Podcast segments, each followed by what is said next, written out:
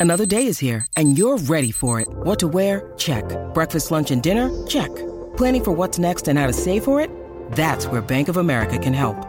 For your financial to-dos, Bank of America has experts ready to help get you closer to your goals. Get started at one of our local financial centers or 24-7 in our mobile banking app. Find a location near you at bankofamerica.com slash talk to us. What would you like the power to do? Mobile banking requires downloading the app and is only available for select devices. Message and data rates may apply. Bank of America and a member FDIC. When you need mealtime inspiration, it's worth shopping Kroger, where you'll find over 30,000 mouthwatering choices that excite your inner foodie. And no matter what tasty choice you make, you'll enjoy our everyday low prices, plus extra ways to save, like digital coupons worth over $600 each week. You can also save up to $1 off per gallon at the pump with fuel points. More savings and more inspiring flavors make shopping Kroger worth it every time. Kroger, fresh for everyone. Fuel restrictions apply. Let the celebration begin. Come to Cabela's 4th of July sale and gear up for Independence Day. Get 50% off Cabela's American Flag Chairs 2 pack and 50% off a Caravan 10 foot by 10 foot shelter. Plus, get 40% off an Abu Garcia Cardinal Sapphire spinning combo and 10% off all in stock canoes and kayaks. Don't miss Cabela's 4th of July sale in store and online at Cabela's.com.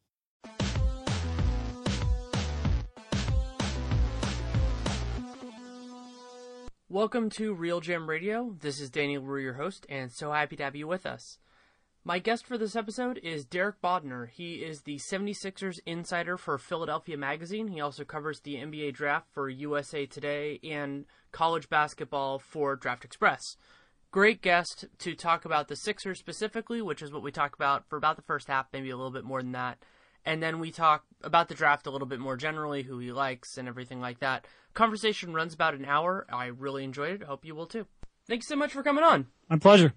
I always love the duality of what you do because being somebody who's so knowledgeable about the draft and also somebody who knows the Sixers so well, the whole time we've known each other has been a, a, a really great combination.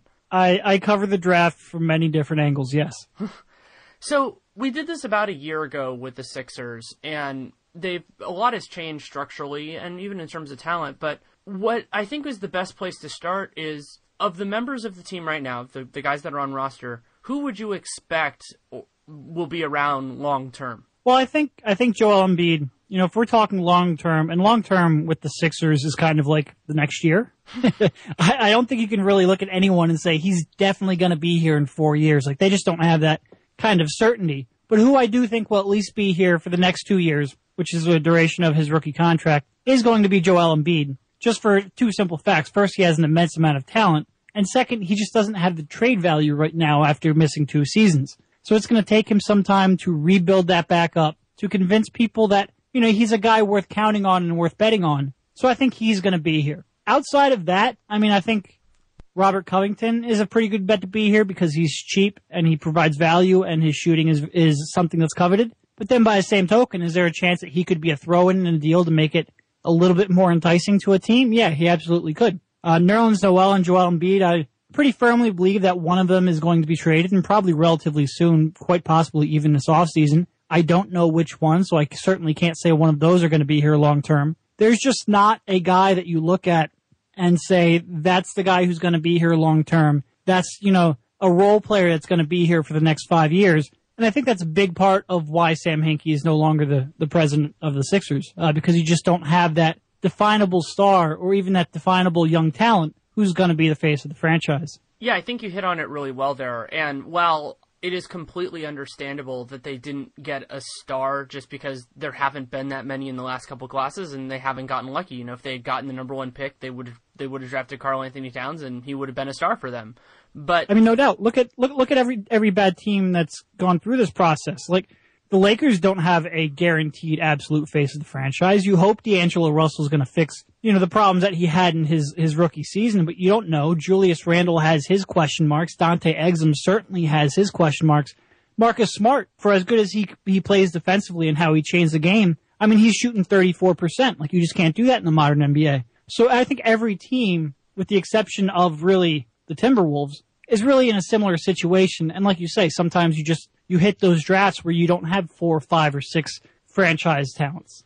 And at the same point, it is totally justifiable when, let's say, those clear cut guys are gone.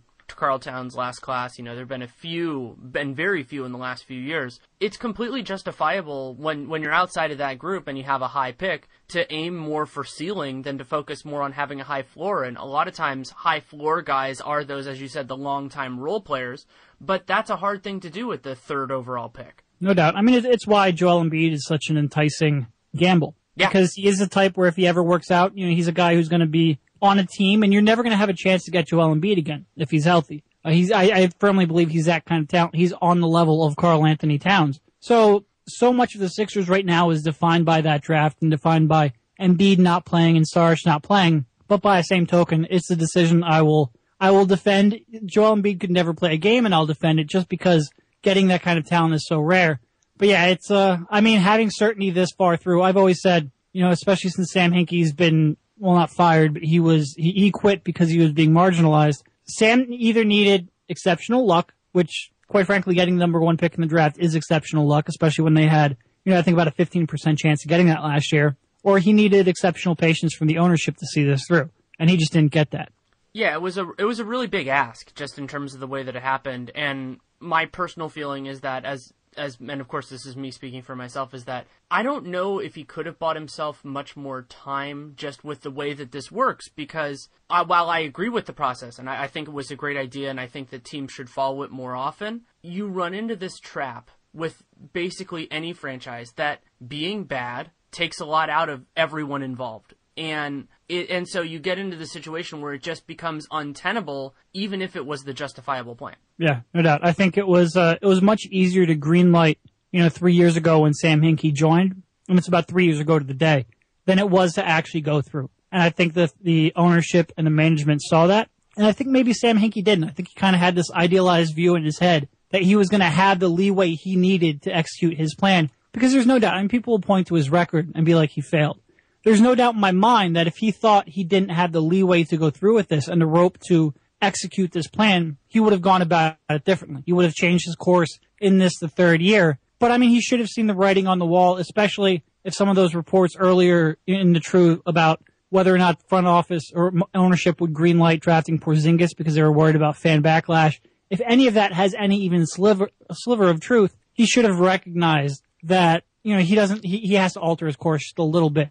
Because as, as great as maybe an ideological view like that is, what's even better is being able to see your plan, you know, to its fulfillment. Yeah, and that is the, the peril that GMs are in, and there is a line between that kind of realization and moving on that than doing what a, a, GM does sometimes when they're trying to save their job. And what I think about with that sometimes is Bryan Colangelo at the end of the time in Toronto, where I think he did a reasonably good job before that, but that's where you really start to see some of the perils.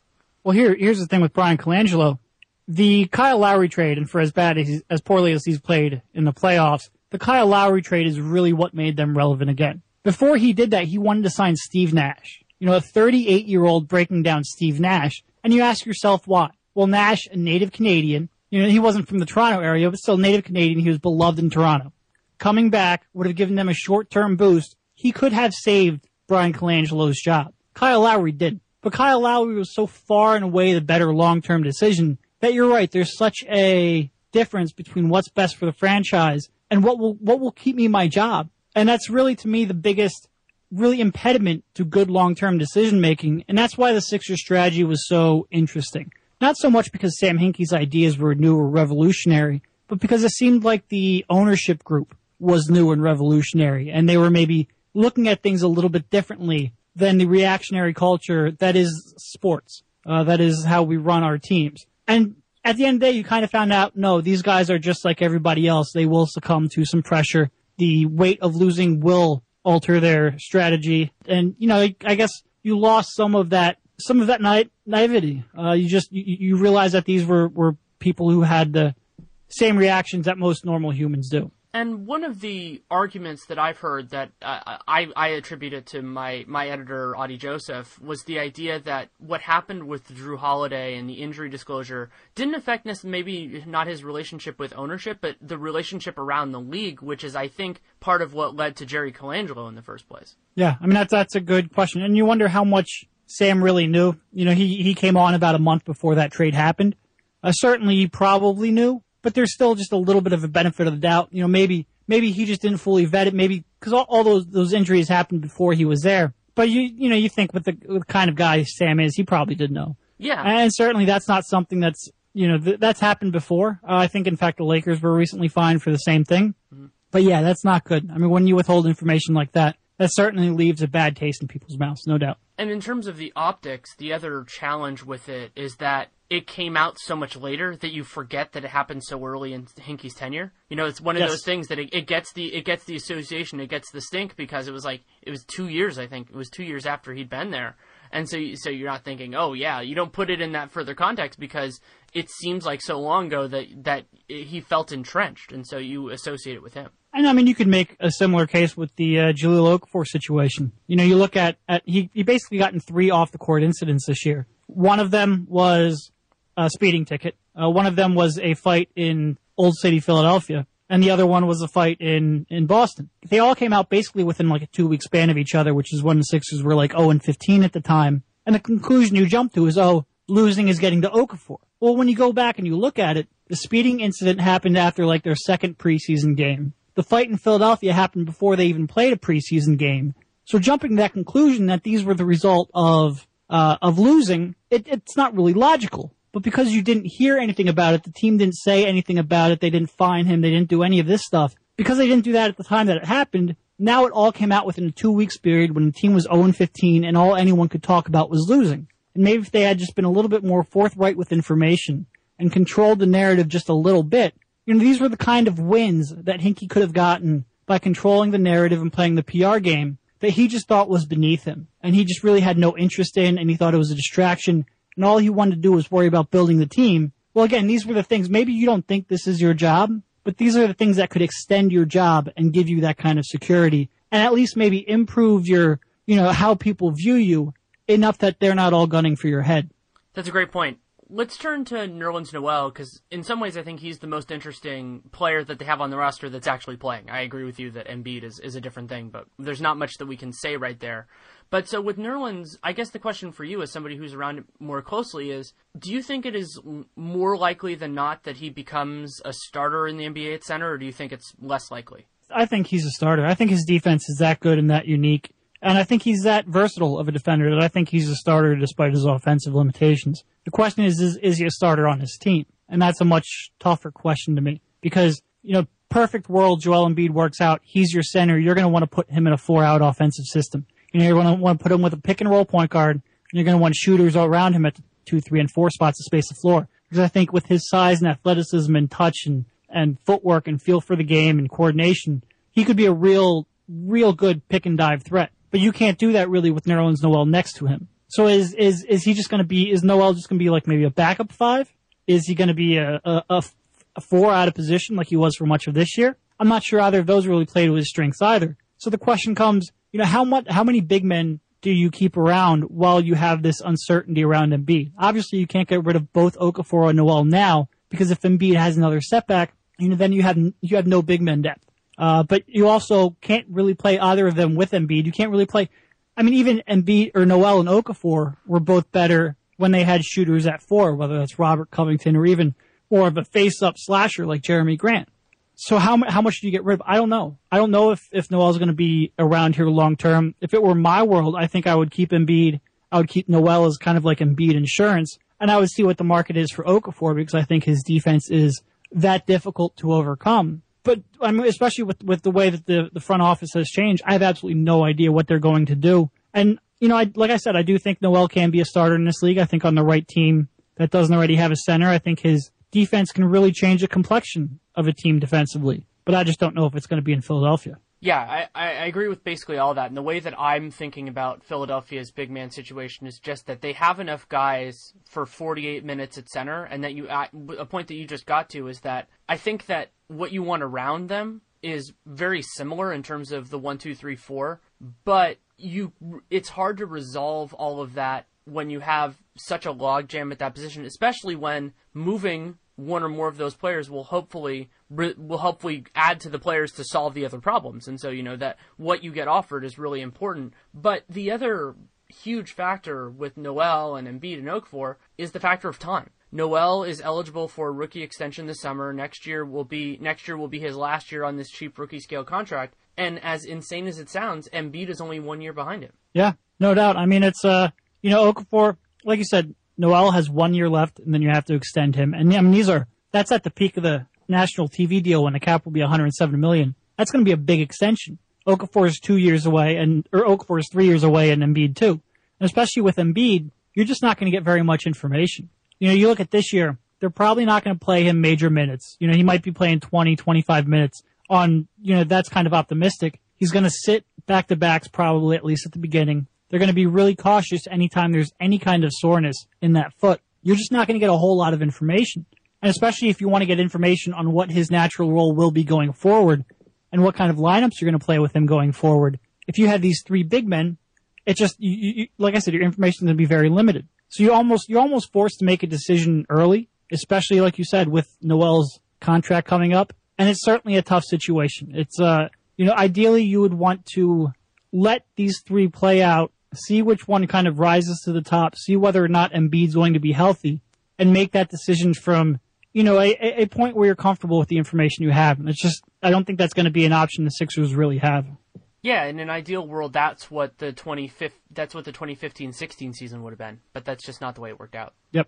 The other kind of big facet of the whole center dynamic with them that is working substantially in the Sixers' favor, though, is that both as a combination of the way contracts are going to be working in the near term, but also just value of the position, there will be an interest in these guys, even if their specific stock let's say Okafor might be a little bit lower than it could be eventually. I think that the the overall valuation and hyperinflation of of everything is going to work to their advantage. Yeah, it's. Uh, I mean, it, it, this rising salary cap is one of the most interesting dynamics in sports I've ever seen, and everything from you know how can you exploit that to what it means for coaches and front office salaries to what it means to training staffs and all these things that you know you're you're getting this increase in revenue, but these aren't capped it'll uh I mean everything like you said everything from from player salaries to using that to your advantage to I, I mean it's just it, it, it's completely fascinating. And with Okafor, even if you see him more as a guy, which I could see where he plays, let's say, 25 to 28 minutes a game, but I would use him as a guy who just murders second units. Just have him out there, and then you know he plays. Of course, that's more than that's more than 20, less than 25 minutes a game, and then you play him interspersed with everyone else. That's a really valuable thing. As, as much as it's not, you know, that 20 million a year starter, he might not get there. We don't know. He might not get there. There, that is still valuable, and he has three more years of cheap contracts, and then he has team control after that. So yeah, I mean, of course, if he was a, if he had a better rookie season, his value would be higher. But you know that if if if it'd been that way, then they weren't going to trade him. Yeah, I mean, you know, the question there is always a human dynamic, and here's a guy who just won a national championship as a focal point, has won everywhere he's been, was the third overall pick. In his mind, put up you know 17 and seven as a rookie on you know efficiency, at least in terms of field goal percentage. That was probably better than I think most people would have expected the odds of him playing, I think, 25 minutes off the bench and being happy about that is pretty slim. Now, like you say, you've got him under team control for three more years and realistically another five after that because of the uh, restricted free agency. But could he then force his way out? Could he be, you know, just the problem in the locker room? Uh, I think getting a guy to, I, I think what you say makes sense in letting him murder second units. I think there's been a lot of interesting research in that, but I think actually getting that to where you can, you can do that and keep everyone happy would be a, a monu- monumental task for Brett Brown. Yeah, assuming and, he's still here. And the other peril with it is so let's say you're playing him 28 minutes a game and you want somebody else to start. That starter is obviously going to be playing that many minutes or more. Then that means you're going to have to play them with that starter, and then you get in run into the same issue that the Sixers are having. Yep. And I mean, we can sit here and say, oh, it doesn't matter who starts, it doesn't matter who finishes, blah blah blah. In the end, it does because Absolutely. it does to these players, and maybe it doesn't in terms of game plan. Maybe there's there's real tactical reasons you would do that but that human element I think is going to be difficult to overcome. Of course, and I'm somebody who covers the Golden State Warriors, and the Warriors had one of the most prominent examples of that in recent history as being a good team that asked two guys who had a lot of track record, yep, uh, Iguodala and David Lee, to sit on bench, and that could have gone far more disastrously than it did. Yeah, I mean, if you if you had had different personalities, remember, I think I think it was Bob Myers. I think he was talking about this at Sloan, and he you know he basically said like when we when we we signed Iguodala, we never in the in, in our wildest dreams would have asked him to come off the bench. But we knew when we signed him that he would be willing to if we did. And I think that's such a key part. And it's kind of, you know, when you're drafting at the top of the draft, first of all, the information you get about a guy's mental makeup and personality and, and willingness to be coached like that, it's just not as strong because everyone you talk to is biased in some way or another.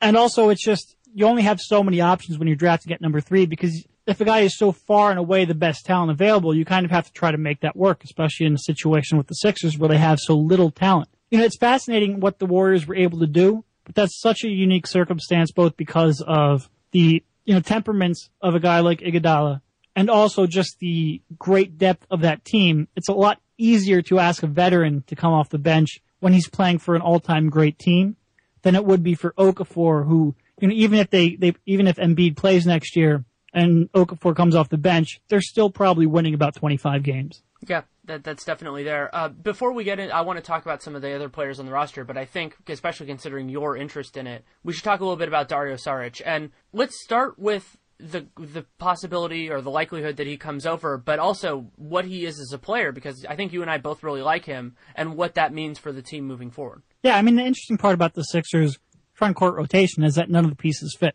and that's kind of been the most criticized part it's certainly the part where I look at and I say, I, I don't know how you're going to resolve this situation. So on the one hand, you look at Sarge and say, great, another big man. You know, that's not really what they need. But they really do need a, a big man of his skill set. His three point shooting has steadily improved over the years. That's backed up by a free throw shooting that I think went from like the low 60s to the upper 70s over the last three years. And I think he shot about 37% from the, uh, you know, from the FIBA three point line, which is somewhere right about in the middle of the NBA and the college three point line. So that shooting is, is very valuable. His court vision and ability to pass, both in transition and, and, creating off the dribble, is extremely valuable.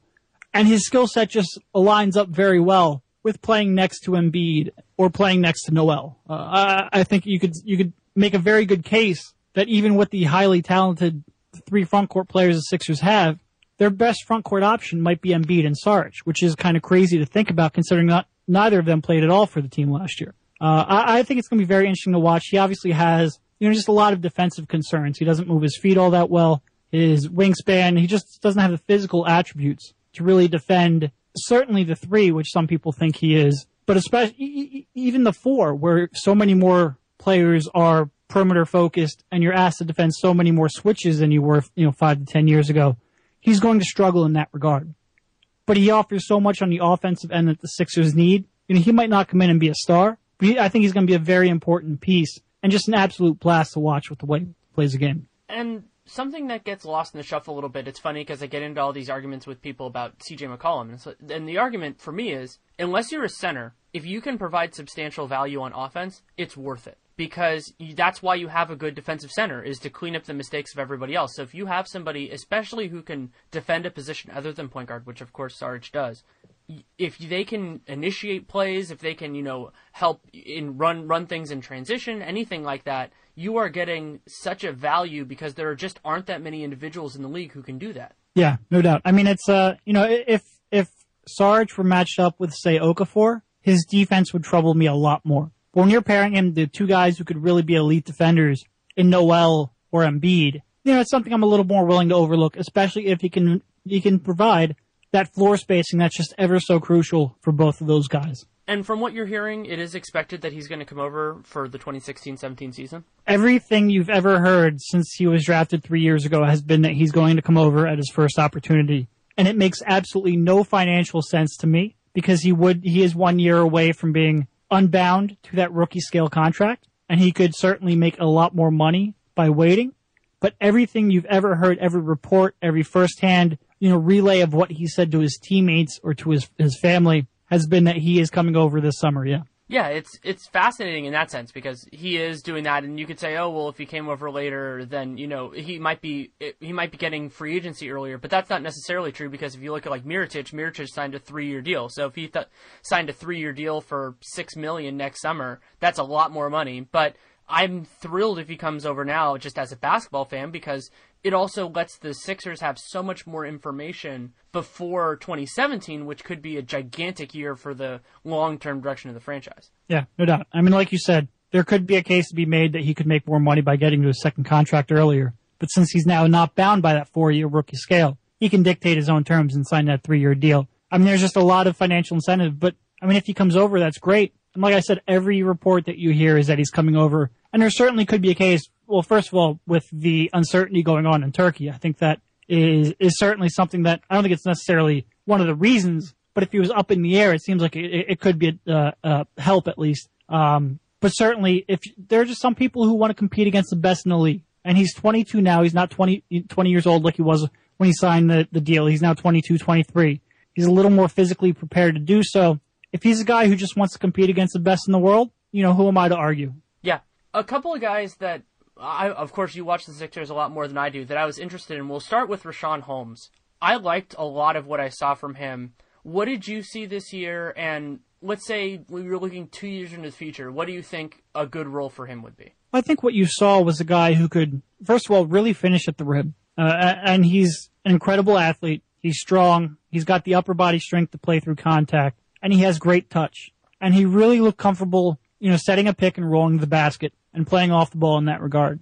I think what you really want to see, first of all, you want to see his jump shot get a little bit more consistent. He's got kind of like this weird knuckleball thing going on. And sometimes he makes it. He's kind of got that hand-eye coordination where he can do that. But a little bit more refinement and that might be a little bit more consistent and that would be big for him. The big question is going to be his defensive rebounding. I mean, it was just, you know, he, he rebounded like a mediocre small forward. And that's, that's not going to get it done. I don't know exactly what his, his percentage was, but I think his defensive rebounding percentage was about 12%. And that's just not really tenable in today's NBA where you know, I, I, offensive rebounding is obviously deprioritized a little bit. We we prioritize getting back in transition so much, but you still can't let up as many offensive rebounds as as he did and get away with that at his position.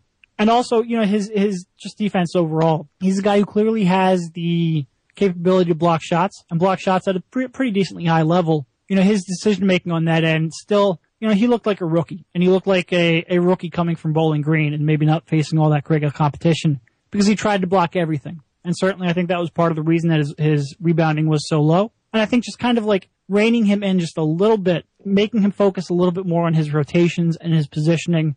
And I think he has quite a bit of defensive potential, but he's just not there yet. I think that's a good summary of it. My instinct is that at least as of now, of course, we can we'll get more information. I think he's more of a of a second second unit power forward, but when he, a guy's under contract to make about a million a year for the next three years after this season, that's fine.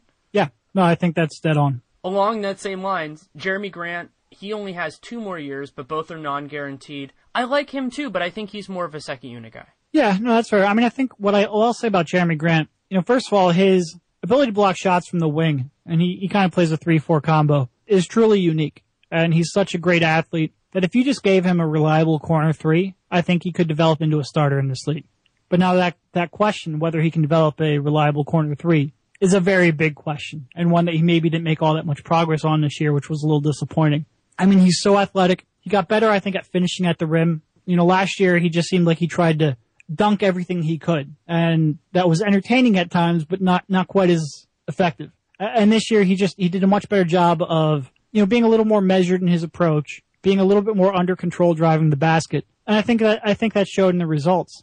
Uh, he improved his rebounding a little bit, which is important for a guy who's going to play at four. But yeah, without that reliable jump shot and that reliable corner three, I think you're right in that he's probably a, a second unit player, but he's certainly a guy who can provide some value. Yeah, exactly. And when uh, somebody's making peanuts, you can definitely live with that. And I also I felt this way for a long time with the Sixers that they have a lot of guys, and Noel is in this group too, that when they get if if and when they get better talent around them, I think that they will look a lot better. Nerlens Noel is a support player. If he's your fourth or fifth best offensive player and your first or second best defensive player, that's a whole lot better than him jumping up to let's say like third on the offensive pecking order. Right. Exactly.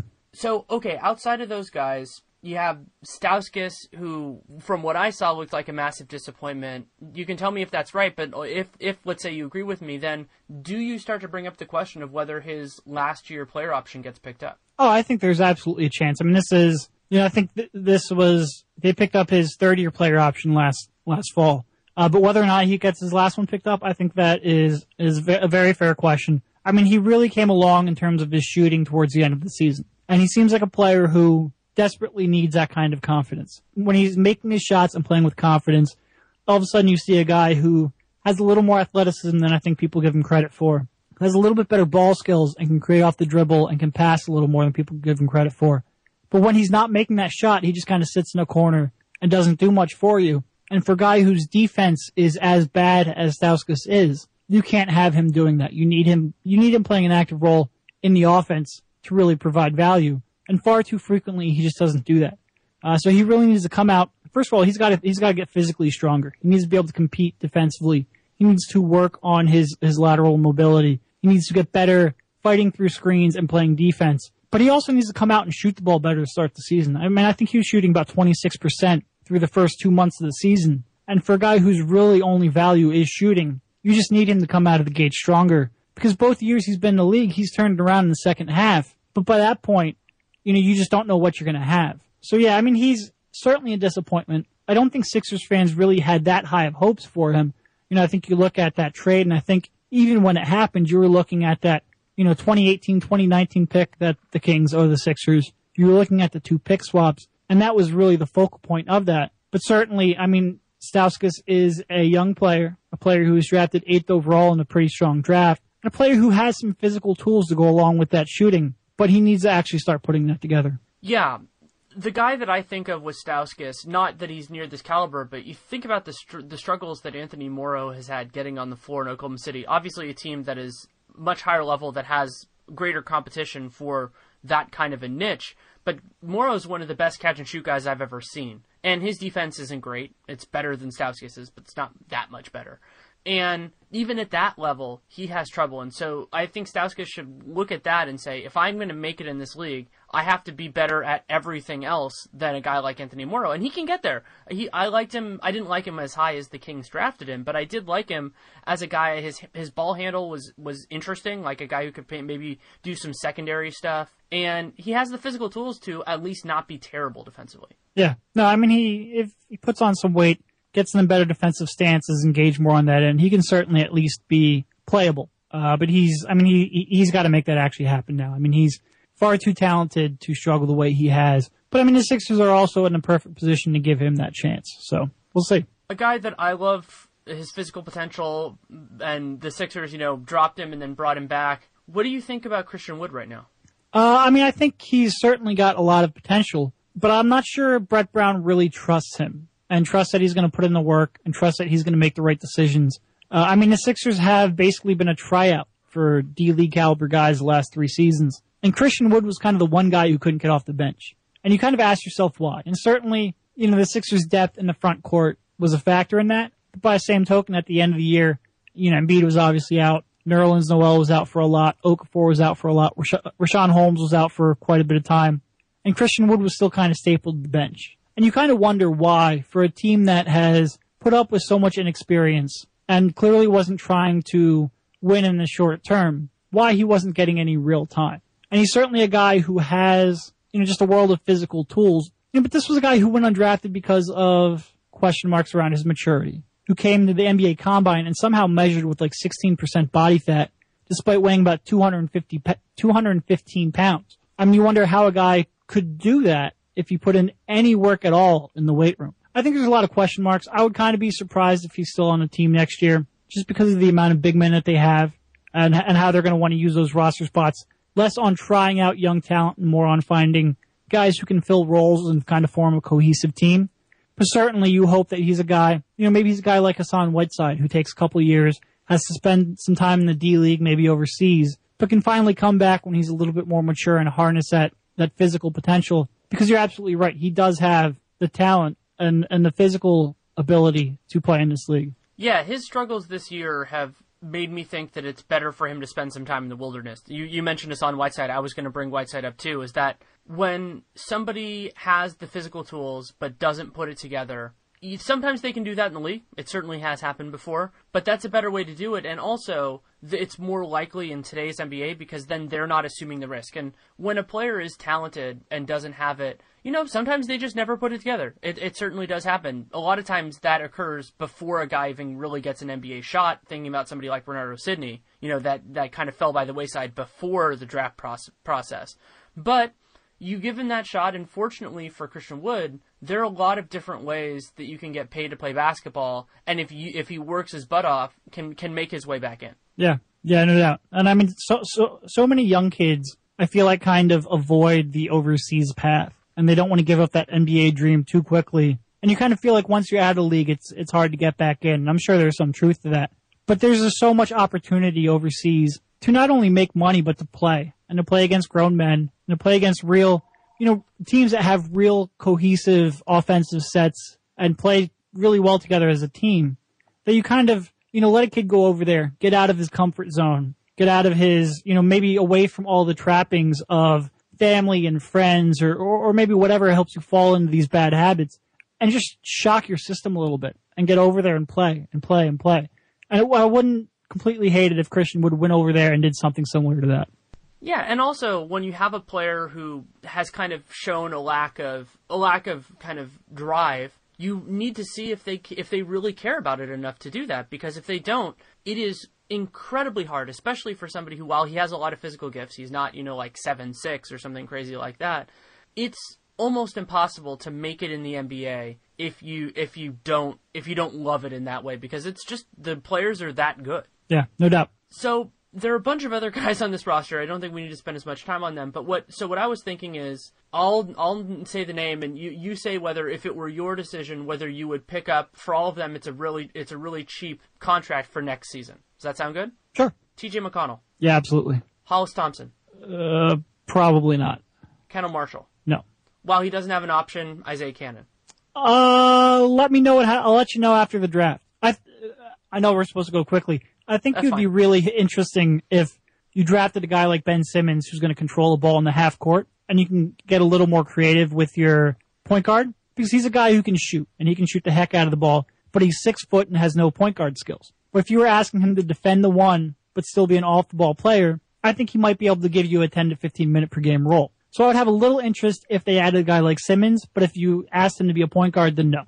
Yeah, that's a, a really important point to make. And actually, thank you for, for leading us deliberately or not deliberately into the segue of going into the draft. And I doubt that you know kind of where the team is right now. Of course, if you do, you can share that. But I think that the most important numbers right now for the Sixers would be the top four. So if, if you were like if you were thinking about this as as from a Sixers specific perspective, how would the top four on your board look? Well, I still think you have to go, not have to go, but I would still go Ben Simmons number one. Uh, it would be very difficult for me to pass on a guy who has that kind of, you know, passing ability, creativity, and real feel for the game. And I know all the concerns. We, we all saw him just completely implode down the stretch. But I have to be 100% sure that that's not a resolvable problem. That's just not a temporary situational thing to pass on him. And certainly his defense was not good enough. We all saw, you know, his, his laziness off the ball. We saw him get beat on the ball.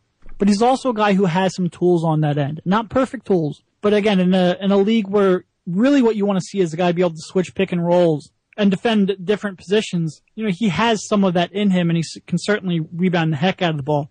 I would still have to go Ben Simmons number one because I think that creativity on offense is, is so valuable. I agree with you wholeheartedly, specifically in terms of the Sixers, because the value that, that is added, we talked about this a little bit with Saric, the value that is added by having a guy who can initiate or who can do positive offensive things without having to defend point guards is so valuable, and Canaan is a great example of why, is because there are a bunch of players in this league who defend point guards but should not be running an offense. And all of them would be better suited to play with somebody like Ben Simmons, especially if that other guy can shoot. And there just aren't enough Ben Simmonses, James Harden, you know, that, that type of guy who can really who can really initiate, create. That's part of the reason the Warriors are, are doing really well despite missing Stephen Curry. You know, those guys don't exist very much.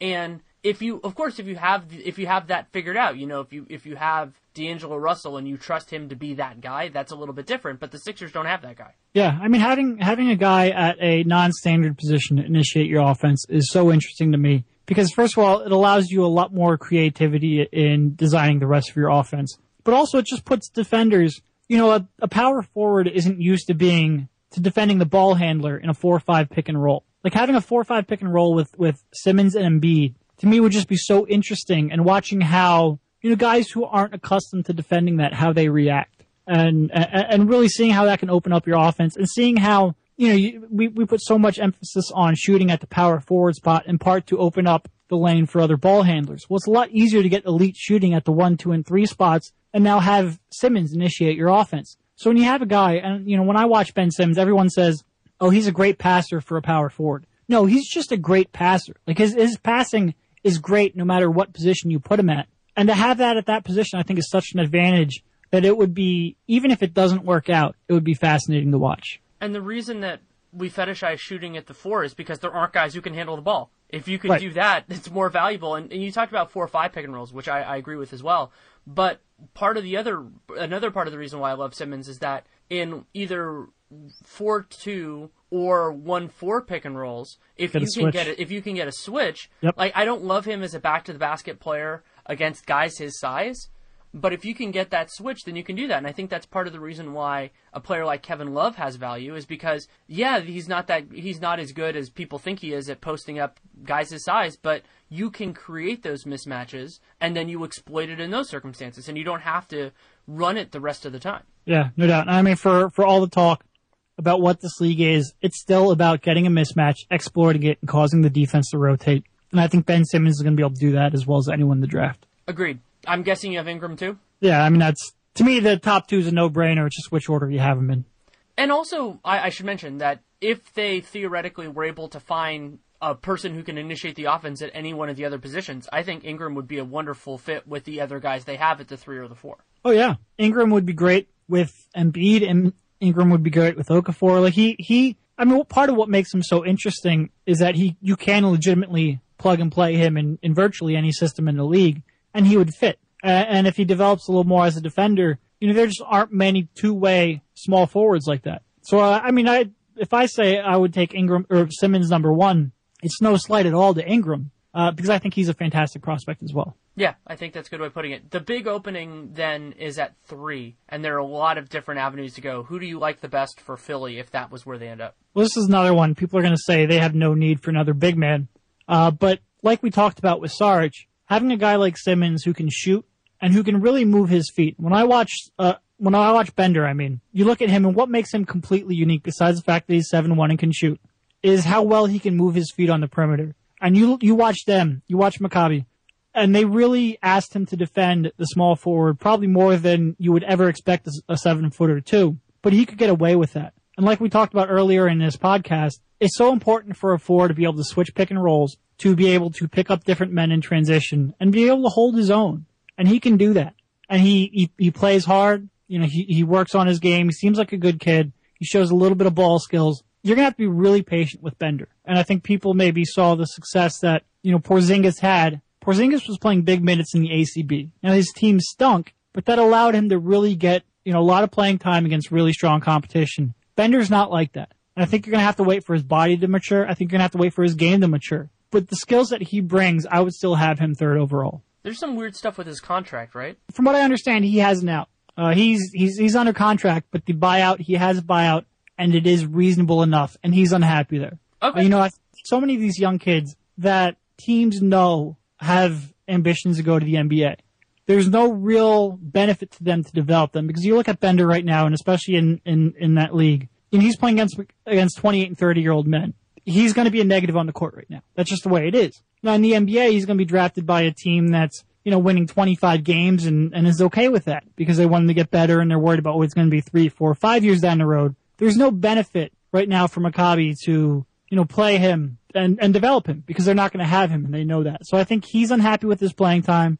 I think Maccabi would take the money from a buyout, and from what I understand, it's very likely he comes over next year. Well, that yeah, that definitely helps his helps his value then. And yeah, I I think what I like about Bender when I watch him is that he just makes sense in the NBA uh, eventually. Not not right now. He'll, he'll make sense as a guy who can fill that role. And I think offensively he'll figure it out enough to that if if especially if he can stick at the four defensively, that'll work. I don't trust him at all as a rim protector, but if he can defend the four, it doesn't matter. Like the whole reason that you get when you get into trouble, let's say with a guy like Jahlil Okafor, is that he can't defend Can't move fours. his feet at all. Yeah. Yeah, he can't defend fours, so then his defense at the five matters. Like if Nikola Vucevic could defend fours, I wouldn't be whining about his defense incessantly because he'd be defending fours. So Right. if, I mean, if he- Bender can do that, then you're fine. to me, Bender's essentially a small ball power forward who just happens to be seven foot one. Like he, he really moves his feet like a small ball power forward does. So when you look at that, and I, I have confidence in his jump shot long term. When you add that with being seven foot one, I mean his his shot's going to be very tough to defend. Uh, and, and he's just, he's, he's just going to get the more balls because he's taller. Uh, I mean, he's, to me, very interesting in that you just don't get seven foot one guys who can shoot and move their feet like that. And is he perfect? No. But I think those skill sets are so unique and so valuable in the way the NBA is trending that he doesn't really have to be a perfect prospect to still be incredibly valuable. How about number four? Number four is where it gets really interesting for me. Um, I actually, I, I like Timothy Luwawu quite a bit. He's actually Wow. number five on my board, but I would still go Kris Dunn number four. Um, you know, I don't necessarily want to draft a point guard because the Sixers need a point guard. And Dunn's turnovers concern me quite a bit. And his shooting, you know, I think you look at his three point percentage, it's like 37%.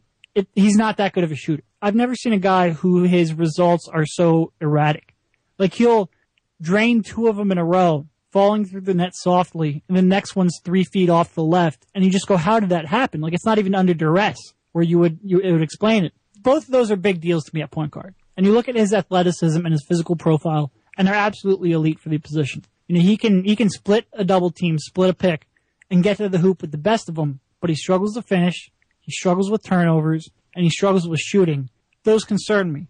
But that being said, there's so much uncertainty after three in this draft, and really after two in this draft, that I'll take at least those physical tools and that, that real passing ability, and I'll work with that and just see, and see if I can hit a home run. And the argument for me with him is the same argument that I made for Cameron Payne last year and will make for Tyler Ulis this year, which is that even if it doesn't work, even if he's not a starter, if he's a 20 minute a game player at point guard, a guy who can run the offense imperfectly but still do that, on this rookie scale, he is ludicrously valuable. Like that, hmm. that kind of a thing, that's enough. He'll defend, he'll defend really well. I, th- I think he can, you know, he'll, he'll get after it on that end. And even if he doesn't do that, then you, then you can get that. And, and while you want to aim higher in that sense, if at a certain point, having that kind of a floor is very different than like a jump shooting two or even a defensive three. You know, it's just a very different thing. And I, I I don't know that I have done fourth, but I, but I can see a rationale behind it, especially for a lot of teams. Yeah, and I mean it's uh you know don't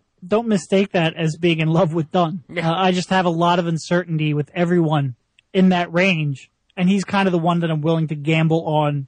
You know, basically anyone you draft, you select in this draft after two, you're betting on improvement above the mean. You know, if you look at maybe maybe typical development curves, you're betting on a guy who's going to exceed that. And to me, if Dunn does, then he could be the best player among that group, and that's why I'd select him. But I still, if you're going to ask me if I think Dunn's going to be a top 10 or 15 point guard in this league, you know, probably not. And that, to me, drafting somebody who doesn't have that kind of a likely outcome is certainly a little bit scary. I mean, that's why if the Lakers pick, you know, the Sixers basically have the Lakers pick if it falls at four or five. If not, it's a 2017 top three protected first round pick. I would be okay letting that thing roll over to next year and being a 2017 pick because I think there's a very real chance that the seven, eight, even nine pick in next year's draft could end up being a more valuable player than the number four pick in this year. Yeah, the only thing that run ag- runs against that is the possibility of the rookie scale changing, but I don't think that difference because the structural incentives just aren't there for to be like, oh, let's morally morally let's pay the young guys. Like that just doesn't really exist. So I think that those picks will will be incredibly valuable. That draft class looks a lot better. I was gonna gonna go in a different direction, but I feel like since you just mentioned Walu, what what do you love about him? Well, I mean, the chance there's just not that many real three and D wings, and you add in, you know, I think first of all the the progress he made in his jump shot. I think he shot about 37 percent this year. That was important. He was in the, the mid 20s last year. Uh, he has a lot of ball skills and that he can make good decisions with the ball. You know, he's six seven, athletic, can get out in transition, and he I think he has a lot of defensive potential. And I think right now that's mostly potential. And I don't think he really knows how to harness that yet. I think he's he's caught off balance a lot. You can get beat by misdirection, can be get beat off the ball, struggles to fight through screens. But if you ask me what he's going to be in four or five years when he's physically developed and has a little bit more understanding of the nuances of NBA defenses, he certainly has the tools to become a plus defender. So if you have a you know six seven wing who's athletic, can play in transition, can shoot the three, can make good decisions with the ball, and can be an above average defender, I think that's tremendously valuable. And in a sea of uncertainty that is, you know, the second half of the lottery in this draft, I just think he's a really compelling option. Now, what I do think, I think a lot of people see his athleticism and they see maybe his passing and they think he's a guy who's going to create a ton of offense.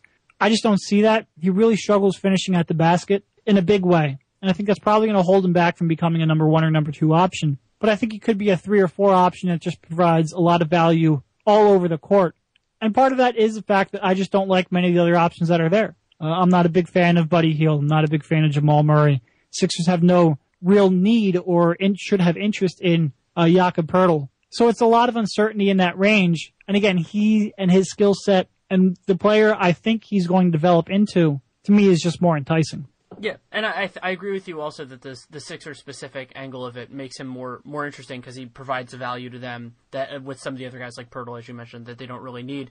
But as you know, because we've discussed it, one of the things that I've been really fixated on is how lucky the Sixers are that the Kings are going to keep their pick this year because of how that affects the future obligations with that trade. I mean, that trade, I, I can't speak highly enough of that trade. It still boggles my mind that the Sixers were able to pull that off. Then you add the, I think it was Zach Lowe who said that uh, Vlade maybe didn't know about the stretch provision at the time and that whole thing was unnecessary. Uh, I mean, if, if you're going to look at the options the Sixers have, you know, they could, they could start building this thing. Let's say they win, you know, Bryan Colangelo comes in, he trades one of the bigs for maybe a, you know, a good piece at a position they need, signs some role player in free agency, not a great player, but a role player, and Joel Embiid plays and they win, let's say 27, 30 games which would be an incredible turnaround, but by same token, winning 27 games in the NBA isn't exactly rocket science. They could still have a top three pick just based on that pick swap.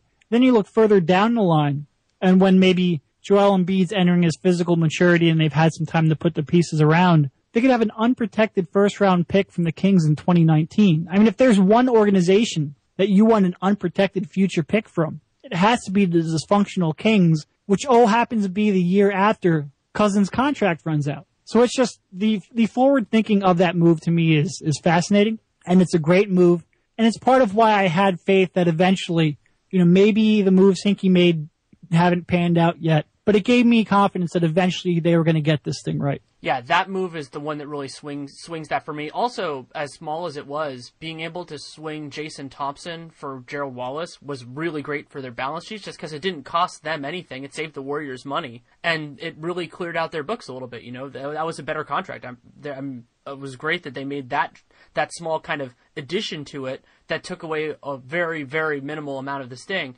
And while there is certainly the possibility that the Kings trade DeMarcus Cousins between now and when he when he hits free agency, the important part of that and why I've been so fixated on this is that it is prohibitively unlikely that even if they do a good job in that trade, that the Kings are good in 2019 in 2018 2019. Like that's just too early for them to have turned it around. And so if they ha- if they'll have lost him by then, so well I mean presumably he could resign I guess but it's a perfect time for them. Like if you could, if I could pick any year to say this is the time that we want an unprotected pick, I think it would be Sacramento in 2019, and that's the pick they got. Yeah. No, I mean, I think when you look out years down the line and, and you know, various places rate these, I think ESPN uh, lists out the most valuable future picks owed. And a lot of times that doesn't extend out to 2019. It might be like two or three years in the future. But I think if you looked at it, that very well might be the most valuable future draft pick owed. And it might be, you know, the Lakers pick might be right up there with it. Uh, maybe not quite as valuable because this draft is relatively weak, but they just have so many options for even if, you know, a lot of times you worry about maybe going forward too quickly because you don't have the stud pieces to really build a contender around. The Sixers kind of like, like Boston, which I think is why Boston is such an interesting position, have so many other options outside of their own picks that they don't necessarily have to now get caught in that perpetual tanking that maybe they're currently associated with. Yeah, Boston's a great parallel also because when your success doesn't impede your ability to get a great player, I think that is it's great for develop kind of for the process everywhere because you don't have to you don't have to be conscious of it at all. You know, the, the, the Celtics can do whatever they want to do, and of course they can consider the the Nets picks as assets, but they're going to do what they're going to do, and you can't really control it. So that made you know, while it was, I think it was really unfortunate for them long term that they made the playoffs last year, just because if they had, let's say, they had gotten Miles Turner, which is who I think they would have probably had the opportunity to get if they had missed the playoffs, that would be a big answer for them. But you know, that's not a devastating thing. Can you imagine Brad Stevens with the shot blocker? As an NBA fan, that's kind of one of the things I want to see happen. I want to see Brad Stevens get a legitimate defensive big and see what that defense can really do because what he's done with, you know, limited bigs defensively has been nothing short of remarkable. Same with Steve Clifford. Yeah. Yeah, I was. I, I spent a fair portion of the season wondering if they hadn't if they hadn't done what they did on Biyombo, how awesome he would have been for them this year. Yeah, it would. Uh, I mean, there's a lot of you know Boston's going to be really interesting to watch because I think Danny Ainge is starting to get an itchy trigger finger, and for as much success that they've had, and maybe more success than people expected, I think he's starting to feel a little bit of pressure to get that. You know, all, all their moves have been really made to eventually kind of James Harden a superstar, and I think he's feeling a little bit of pressure to get that done. Obviously, that Nets pick, I think they're what the third best chance of winning the lottery. That Net, Nets pick is going to be huge, whether or not they they make it or they use it to you know make a trade and, and acquire that piece. Uh, you almost wonder with how close they are and how how competitive they are if they're going to feel compelled to trade that pick for somebody who's a little bit more established. But it'll it'll be interesting to watch for sure. And the Sixers potentially, depending on what they're looking at, both actually the Sixers and the Lakers could be could be possible trade partners with the Sixers, just because if they're looking for players that are a little bit more cost control, like obviously if you want to get a, a Cousins or you know James Harden, those that's a little bit different. But if you want to, if you're going a step down and you, you're antsy about that pick, you know some of the guys the Sixers have could be interesting. Yeah, I mean they they reportedly had interest in Okafor at the deadline, so you wonder if you know, maybe that pick ends up at three and they're not looking at Simmons or Ingram. You know, are they going to revisit that? And would Bryan Colangelo revisit that now if there's a change in ownership or a change in management? A, a lot of potential for movement this offseason, I think. So we'll talk about the draft more generally. You're somebody who knows a lot about it. And we don't, I don't want to get too down to the nitty gritty, but the way to, to approach it for me is what players in this draft do you just like? Maybe you think, like them more than other people, but are just people that, that you think highly of at any level in the draft? Well, I mean, I think we clearly touched on one in Luwawu. You know, I like him quite a bit. I think most people have him maybe late lottery. Uh, I would certainly have him, you know, in my in my top ten for sure. Uh, like I said, he could even be as high as five. I like, you know, I think one another international guy actually that I like is Isaiah Cordinier, a guy playing in second level France. Uh, just really out there in the basketball world. He's like six four, six five, and like 175 pounds, just tiny. I mean, he he's going to struggle in the biggest way, but he can. I mean, he can get up. He's he's an elite athlete. His shot has really improved. He can create off the dribble. He's got good body control, and I think he's a guy who could end up being. You know, you could greatly outdraft your slot if you're looking in the 20s. Uh, he's just a guy I have a lot of interest in. I think is is pretty well underrated, and I get the concerns you know, when you have a guy that young that's played against that little competition and is, is quite frankly that physically immature. But there's also, you just don't get guys who can shoot, who can handle the ball, who can finish at the rim and have that kind of, you know, explosive leaping ability. They're hard to find. And I think he's the kind of guy he might end up flaming out, but I would take a risk on him. Uh, he's a guy I have quite a bit of, of interest in. I think, uh, Chris, Caris LeVert, you know, I think his injuries have kind of overshadowed how good of a player he's been at Michigan over the last four years. I think DeAndre Bembry is an interesting player later on in the first round. You know, I think he does so many different things well, from defense to passing to rebounding to shot blocking. I mean, he can he can really do everything from the wings. The one thing he can't do is shoot. So maybe he takes a little bit more of a limited role. You know, a lot of times you have these number one options and they take a step back and now they're the third or fourth or fifth option and they don't really know how to handle that. And they don't have a diversified enough game to handle it. I think Bembry's the kind of guy he could, you know, move back and be a role player and could excel at it. I think he could, you know, be a, a really interesting piece for a team. I think Wade Baldwin is probably a little bit underrated. You know, I do think there are some concerns. He doesn't finish well. His his decision making is sometimes questionable. Uh, I think his, his ball handling could improve, quite honestly. But he has so much potential as a defender and as just an athlete and a guy who can get to the rim if he ever gets a little bit more better in terms of his ball handling and his misdirection and his change of speeds. That he's a guy I would I would I would certainly be willing to gamble on. Uh, Denzel Valentine I like quite a bit, uh, and I mean I'm not sure who he's going to guard. I certainly understand that criticism and that concern of his. But when you, I think one of the things we drastically underrate in basketball players is decision making. And when you have a guy who can make high level decisions and snap decisions and can do so so consistently and so effectively, I think he's bound to make any team he's on better. And yeah, his his concerns defensively are legitimate, but I'd rather hide that than put the ball in the hands of some guy who just can't make a good decision with it. And you give him me his shooting, his passing, his playmaking, his decision making. You know, in the teens, I'll find a way to make that work. And I think he's. It's kind of amazing for a four-year senior who had the kind of season he had and and was one of the best players in college basketball It's kind of weird to be underrated, but I think he's underrated as well. I think he's underrated too, and part of why I'm intrigued by this class, I, I admittedly don't know it as well as most of the la- the recent ones, is that there are a lot of players, while there are very few, you know, real top end guys, and, you know, that is what it is.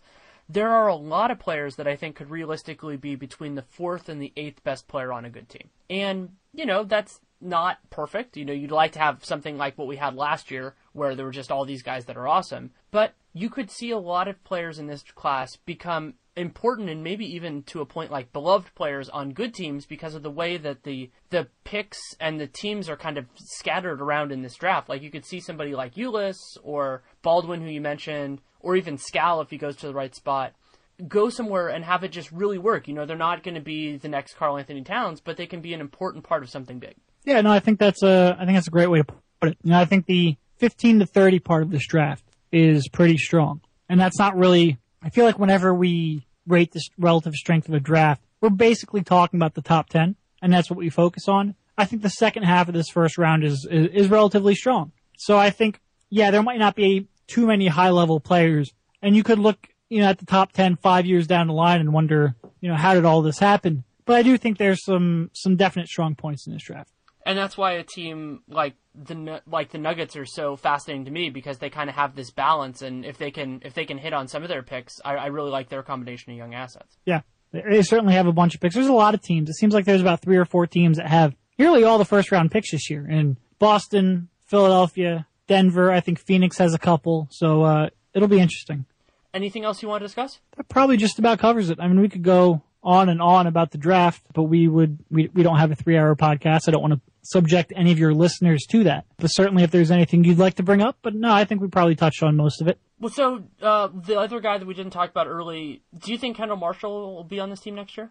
I think he could be, but I think probably not. I think they're probably going to go. I, th- I mean, I think T.J. McConnell quite soundly outplayed him, and he's on a better contract. He's younger. He defends a little bit better. And I just feel like they have a little bit more. They're a little bit higher of a comfort level with TJ than they do with Kendall. So, you know, how many backup point guards are you really going to carry on your roster at a time? And I just have a feeling they're going to go out and address the starting point guard, whether that's Ish Smith, who, you know, might be a little bit costly for the role they're going to ask him. But I think you're probably going to go out and try to find a starting point guard. I think TJ is probably going to be one of the two backups. And at that point, it's just do you really, you know, need to go into the, the season with three traditional point guards? I'd say probably not with Kendall.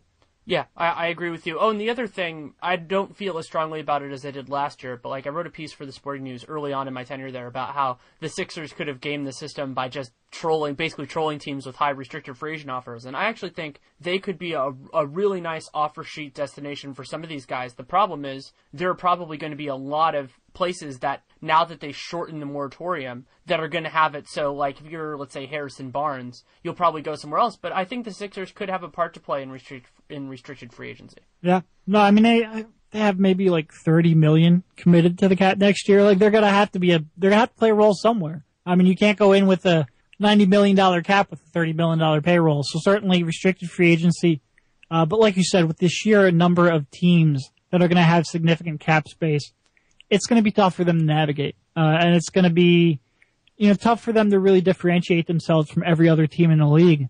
So it'll it'll be interesting how they use that. You know, I think with with Sam Hinkie here, you probably would have looked at them and said, well, you know, maybe they're gonna they're gonna take on another contract in a trade to help the team get even more cap space. Maybe they're gonna look for creative ways to gain additional picks. Whereas with Bryan Colangelo, you're, you're, they're probably going to go out and look to try to find someone. So it'll be real interesting who they target. Because I think the one selling point they do have is playing time. And if you're going to look at a young kid, maybe give him a little bit more money than he would have gotten elsewhere and say, oh, by the way, you can start here and you can have the ball in your hands and you can create. It'll just be interesting who they determine that guy could be. Yeah, that's definitely an option. The other one would be something similar to what the Celtics did last year with, with Amir Johnson, which is give a guy more in a single year and then do some sort of team friendly thing on the second. Those yep. will be harder to do in 2016 than they were in 2015 just because the market's going to be so saturated. But there could be some opportunities there as well. Yeah, no doubt. It'll it'll be a fascinating summer for really all teams, but but certainly for the Sixers. Well, thank you so much for taking the time. Always a pleasure to talk to you. My pleasure. Take care.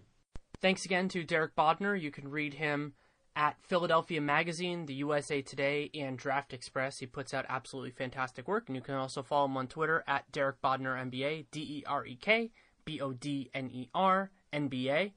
Really great to have him on. I love talking Sixers. I really love talking about the draft with him as well. And it was fun to take a little bit of a break, if you want to call it that, from the playoffs. You can also listen to the podcast I did with Kevin Pelton over the weekend, which I thought was really fun, especially going into a very intense weekend of basketball. And, you know, lots of other fun stuff going on. Of course, Nate Duncan and I are doing the Dunked On Basketball podcast almost every day, it seems like, for the playoffs. And then have writing work. I just had a piece for, about Kevin Durant and the Spurs go up on the Sporting News, and lots of great material on The Athletic, where I am running the SF Bay section, which is right now only on the Warriors, but will eventually, hopefully, expand beyond that. So, if you have any input, you can always reach out to me at, on Twitter at Danny Leroux, D A N N Y L E R O U X. You can also email Danny Leroux NBA at gmail.com. I read everything, I respond to as much as I can. So thank you for listening, take care, and make it a great day.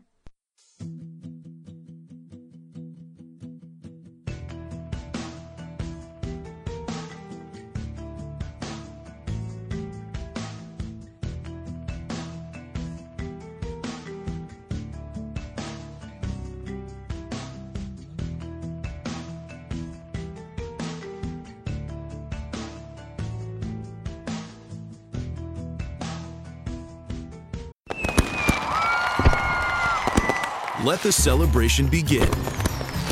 Come to Cabela's 4th of July sale and gear up for Independence Day. Get 50% off Cabela's American Flag Chairs 2 pack and 50% off a Caravan 10 foot by 10 foot shelter. Plus, get 40% off an Abu Garcia Cardinal Sapphire spinning combo and 10% off all in stock canoes and kayaks. Don't miss Cabela's 4th of July sale in store and online at Cabela's.com.